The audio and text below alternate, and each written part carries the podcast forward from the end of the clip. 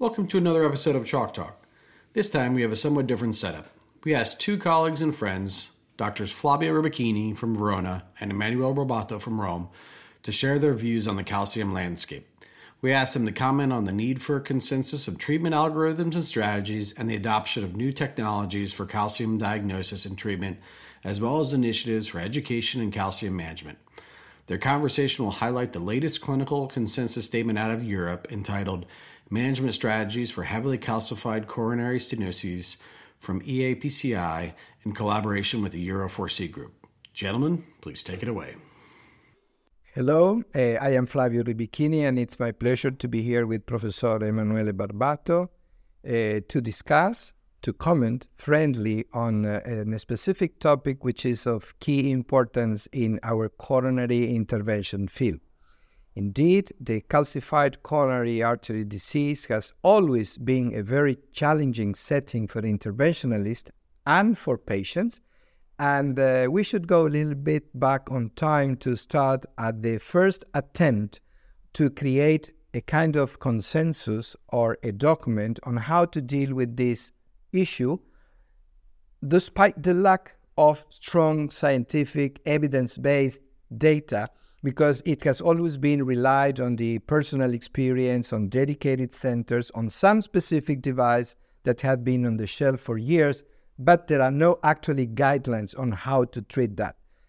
That being said, Emanuele had the role of coordinating the first attempt of an European document on how to deal with coronary calcified lesions. Emanuele, can you tell us about how this story began? Sure. Actually, you are bringing my memory back in 2013, 2014. At the time, people might recall, we only used in the cath lab when we were dealing with calcified lesions, when we really needed a specific device with rotational talectomy. That was all what we had available at the time. And I recall we had the Eurota Club. George Gold from Austria was the chair of the Eurota Club. And at the time when I attended the first meetings of this club, it was only discussion about, according to my experience, according to my case series, there was not a single way to perform rotational talectomy. There was not a standardized protocol at all at that time. And you perceived that we really needed some standardization or at least uniformity in the way we were handling the device and the indication to use the device, if we wanted to raise enthusiasm and have, to use a contemporary language, some followers in treating these kind of challenging patients. And I can tell you it was not easy at all at that time, because I recall discussion, and you were there, by the way, just to find out one speed to use rotational talectomy. Only this single point took us more than an hour of discussion. And in the end, we concluded there was no way to find an agreement, and we had to agree on a range of speed to do rotational talectomy. But it was clear at that time that we needed something more than speaking of one device, something more than speaking within a closed club. And that's why we had the idea. I clearly recall that it was an idea from both of us that we needed to put the patient at the center and to discuss about the management of the calcified lesions. And a vision that later on in the years came as the right one. If we consider nowadays the wealth of device and treatment strategies that we have available. And I know that you had some role and responsibilities there to make this transition. Why don't you give us, what were the insight of the foundation of the Euro4C Club?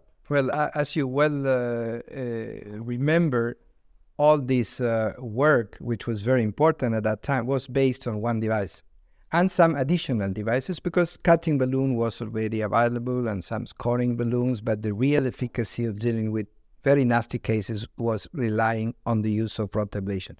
But as we noticed, this was limited to a very close circle of people, because the penetration of the technology at that time was very low.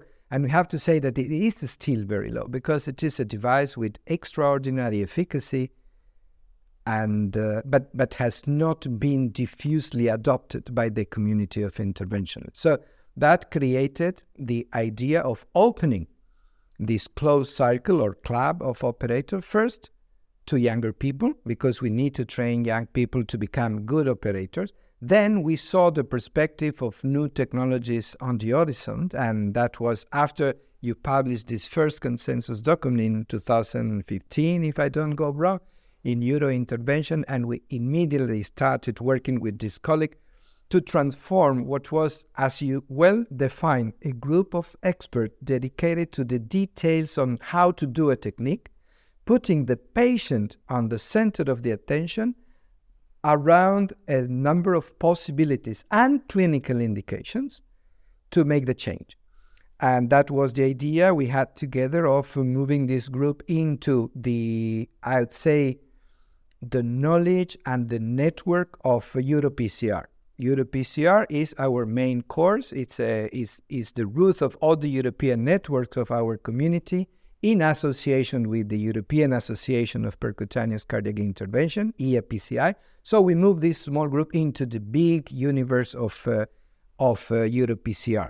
The group got a dedicated area in EuroPCR or PCR Online, where we can share cases, we can discuss, we address our concerns.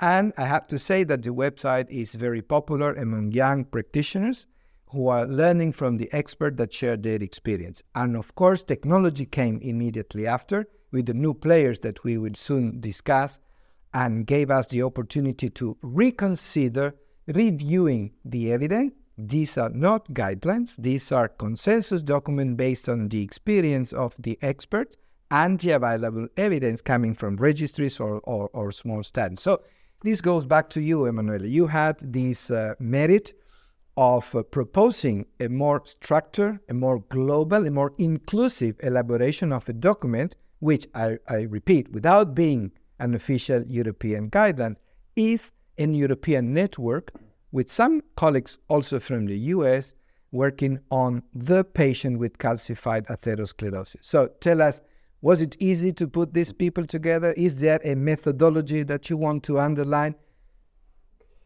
Well, actually, it was not easy. That's the first consideration I want to make. Why it was not easy? Because we used to work as solo players at the time without really sharing what was knowledge and experience. That was the first challenge. Try to make people understanding that we could be the best operator ever on Earth, but without the ability to transfer this experience and this knowledge to other colleagues, then the treatment strategies would never really penetrate in our clinical practice. This was the first challenge. Then the second challenge comes from the fact that these are kind of patients extremely difficult to include in randomized clinical trials. And even when you include them in randomized clinical trials, very often they tend to cross over to the alternative treatment strategy for a number of reasons. The first one being the fact that these are patients extremely difficult to treat according to the initial intended strategy. And this brings me to the next point, the one you were alluding to, about the methodology. Of course, when it is difficult to gather quality data with randomized clinical trial, then the next step is to gather consensus. So if you cannot get randomized clinical trial, then at least try your best to get honest consensus among the best experts worldwide on a certain treatment strategy. If we would write today guidelines, this kind of recommendation would all receive a class C, right?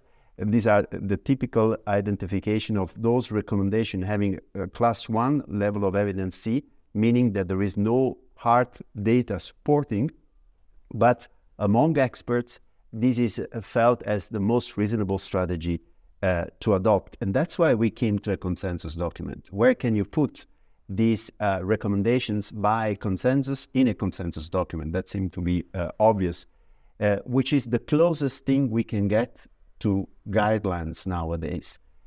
Because they supply to an unmet need that is not deriving from our lack of will and motivation to produce data. It really comes from the fact that it's extremely challenging to gather these patients in a randomized clinical trial.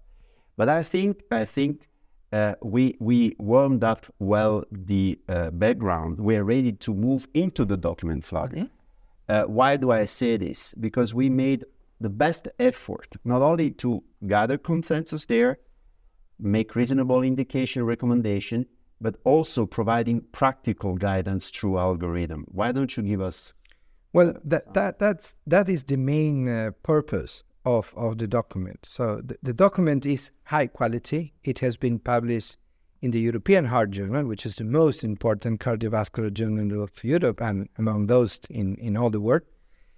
We have to say that the review process was very tough. It took nearly 1 year to get the paper in the final version of the paper accepted. So we have to go through many times our own concepts that have been reviewed by the advices, very useful advices of the external reviewers. But we came out with a practical document. Why is that? Because the calcified patient has a very bad prognosis. The ideal treatment could be surgery in those patients with diffuse calcified three vessel disease, but surgery is it's a high burden for the patient. Most of these patients are aged, so are not ideal candidates for open chest operations. And the methods and the technologies of intervention have been very, very, very effective lately. There is practically no more restenosis with new generation stents. There are dedicated stents for proximal lesions or very large vessels. And we have dedicated issues to deal with the calcium. And another point, which is very important, we can finally observe from the inner part of the vessel, which is the effectiveness of what we do. And with this, the final result. So putting this together, we came to advices to our operators, how to perform the procedure according to the technology available they have. And not everybody have the same technology. Some people have access to coronary CT, which is a very nice technology, but it's not widespread in some countries. Other people have access to intravascular imaging, either IVUS and OCT, and there are differences in terms of cost, in terms of learning curve, and in terms of the information you get.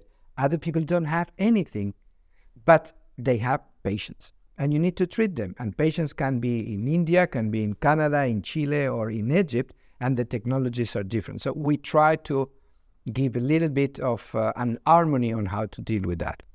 Actually, in the consensus document, we gave different algorithms, and we identified almost a place for each and every device we have available nowadays. Can you guide us through?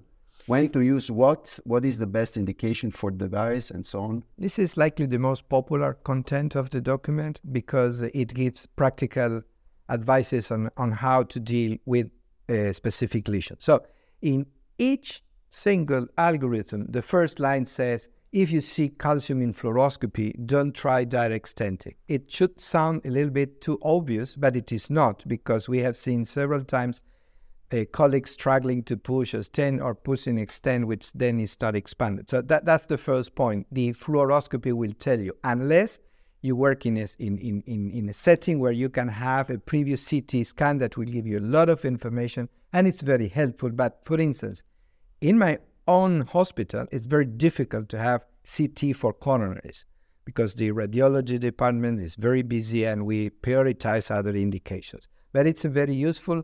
And there is a dedicated algorithm. CT can tell you the amount of calcium, how tight the stenosis is, how extensive the disease can be. It can give you also information on the aortic root, on the vascular access. So if you can do that, it is recommended that you take this information. But most of people around the world don't have that, and they don't even have intravascular imaging. So there is a dedicated algorithm saying, okay, you see calcium, you will try to cross with your wire, and then you will try to cross with your small balloon. If the lesion is uncrossable, the algorithm will tell you, don't dilate, don't try with the stent, use a rotational device. And this is a very important first recommendation. If the balloon crosses but does not expand, then again, you will need specific devices. Specific devices can be very high pressure balloon, can be rotational devices, or can also be balloon-based technology like Shockwave, which are very effective. And according to the feeling that the expert have, it's less risky than going with very high pressure balloons. So after you have been able to implant a balloon, the algorithm will guide you based on the different incidences of your balloon, how well it expanded or remains constrained, to go through balloon-based, rotational, or high pressure. This is without using intravascular imaging, so if available, you can do some angiographically based software that will make you see the contour of the stent to get more or less confident with the good expansion of the device. In case you have intravascular imaging, there is no doubt that all the experts recommend the use of intravascular imaging. Intravascular imaging will provide much better identification of the extension, the distribution, the depth of the calcium, and this will give clear indications for the selection of the device. Very tight lesions, very diffuse, difficult to cross, will likely need the use of rotational devices. Deep calcium, nodular calcium, big vessel, proximal vessel will benefit most from a much easier way of using devices like is the balloon-based technology offered by intravascular lithotripsy. And then you go, the assessment of the effectiveness of your first choice, you look for calcium cracks and expansion of the MLD, you exclude nasty dissection, so you stay in a safe field of the intervention, you go with the stent, and then you verify the final result, making sure that the stent is well opposed, is as short as possible, as large as possible, and there are no mechanical issues with the stent. And this you can only tell with the use of intravascular imaging. Might be we can discuss whether OCT or IVUS is better or they are equivalent. Of course, there is no need to use the two of them in the same patient, but these three algorithms, which I say are getting very popular in the meetings and people are very excited on using them and testing them, I think it's going to, I wouldn't say equalize, but at least give a common way of approaching the cases, which we hope will translate in a better clinical result. You were alluding to the role of imaging, which is what I would say to borrow one of your expression, experience equalizer in a way. Thanks to the systematic, structured implementation of intravascular imaging, you can bring the experience of a beginner almost to a level of an advanced operator, because you know exactly how to perform the procedure, how to control your procedure. But heavily calcified lesions are a specific setting, and no matter how much experienced you are, if you have intravascular imaging available, that gives you always that little plus that makes you better tailoring your procedure to the given setting. We learned the difference between deep calcification, superficial calcification, calcified nodule, one of the worst enemy we have nowadays, even with the best plaque modification tool available. Even among the calcified nodules, now we are reflecting on different types of calcified nodules, compressible, uncompressible, superficial, deep, and these are kind of information that you can only gather with intravascular imaging. This is why, if you have it, and I fully agree with you, use it, because that can give you that little plus. But if you don't, you can still do a good job, a decent job, thanks to the excellent plaque modification tools that we have available nowadays. But this brings us to the next step, Flavio, which is training and education. Because we can write tens of consensus documents, but if we are unsuccessful to bring the messages to the target audience, to the target people we want to reach, then we're not doing a good job. What are the initiatives that Euro4C, also thanks to these consensus documents, is pushing forward? Wow. That's probably, for the future perspective, the most important part. I think that training in this setting has to be focused on two different aspects. The first is the one you already mentioned, which is learning the interpretation of intravascular imaging. You said something very important. Even less expert operators can get to a higher level of performance if they use intravascular imaging, but they have to learn. They have to learn how to interpret what they see on the IVUS, what they see on the OCT. It's not just putting the catheter and doing the manual pullback and saying there is calcium. What you said, the definition of spikes, calcium, eruptive, non-eruptive, the depth, the final result. So training and teaching on intravascular imaging is a basic component of the treatment of not only calcified lesions, everything, but in the specific setting of calcium plays a main role.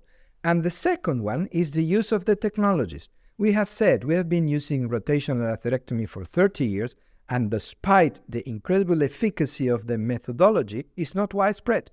Most of colleagues, especially young colleagues, are still afraid of using a device that makes a nasty noise, that requires a difficult-to-handle, unfriendly wire, and there is this concept that it may cause perforation. Actually, I think it's much safer than using very high-pressure balloons. But this device has limitations posed by the learning curve. There are other technologies, like the shockwave, they don't have learning curve. It's just putting a balloon. Of course, you need to prepare the vessel and to assess the efficacy of the treatment. And this is why you still need training to use any kind of dedicated device. And why is that very important? Because it's not structural interventions. You can have the super expert on treating mitrals and tricuspid or aortic, then they will do the cases on Wednesdays and Fridays. Coronaries are happening anytime, anywhere. And you will have patients brought by the emergency team, and you will have a calcified lesion and a young operator, and you have to perform an acute coronary syndrome. So this guy who is on call should be able to deal with that. And you know that there is a difference in the thought. Some experts say that, no, this is a case I will do because I have experience. The two of us, we are convinced that young people should be trained to perform the case anytime because calcified lesions will be daily work. And we have all what we need to do a good job. So training, young operator, or not even so young, but people without experience in learning how to do the device is key in the interest of our patients. We have done a quite long journey together on this field, but the question is, I don't know where we have arrived. Now we have new technologies, new perspective. What is, in your opinion, you have always had this vision on where to go for the next year? Yeah, perhaps this is the most difficult question because we need to really think out of the box and imagine the future in this very moment. Let's say the first thing we need to do is never forget the past, never forget where we do come from. And actually, I liked very much your statement in the very beginning. The first recommendation we give in the consensus document, don't perform direct stenting, which is really going to the basics. And I think one of the challenges we might have in the future is that people will tend to forget the basis. And then we need to keep remembering the people that plaque modification and lesion preparation is the first step. This is the first thing to be done. Next, we need to recall that sometimes the past comes back. Nowadays, discussing about drug-eluting balloon has become a hype. Perhaps we need to imagine ourselves what might be new treatment strategies in the context of patients with heavily calcified lesions without mechanical or metallic scaffolding. Mm-hmm. So how to do this? We still have to learn. Is there a place? I don't know. We have to work on this. We might already start thinking to the next consensus document in this direction. Next thing to do, in my opinion, is to move a step forward, the group, Euro4C, together with EAPCI and PCR. We need to be better in training and education at each and every country. So far, we have worked in a centralized fashion, trying to teach and train people in Paris during Euro4C, in Wrocław, at the occasion of the annual meeting, together with our friends from Poland. So perhaps we need to push forward the model that you imagined, actually. I remember the first meetings of the Euro4C Club. We need to create national champions and teams that are working to actively transfer this knowledge and experience to each and every one. This is certainly a gap that we need to work all together. And last but not least, we need to leave or let's say share the legacy of this work to the next gen. Mm-hmm. We need to work to find new Euro4C champions, new EAPCI presidents. I think this is our responsibility to just hand over to future generation the good things or the bad things, I don't know. They will judge us. We just build together. And I think now it's your turn to wrap up and give the final messages. Well, it's difficult with all that has been said. We went through the job of nearly 10 years of working together in this field.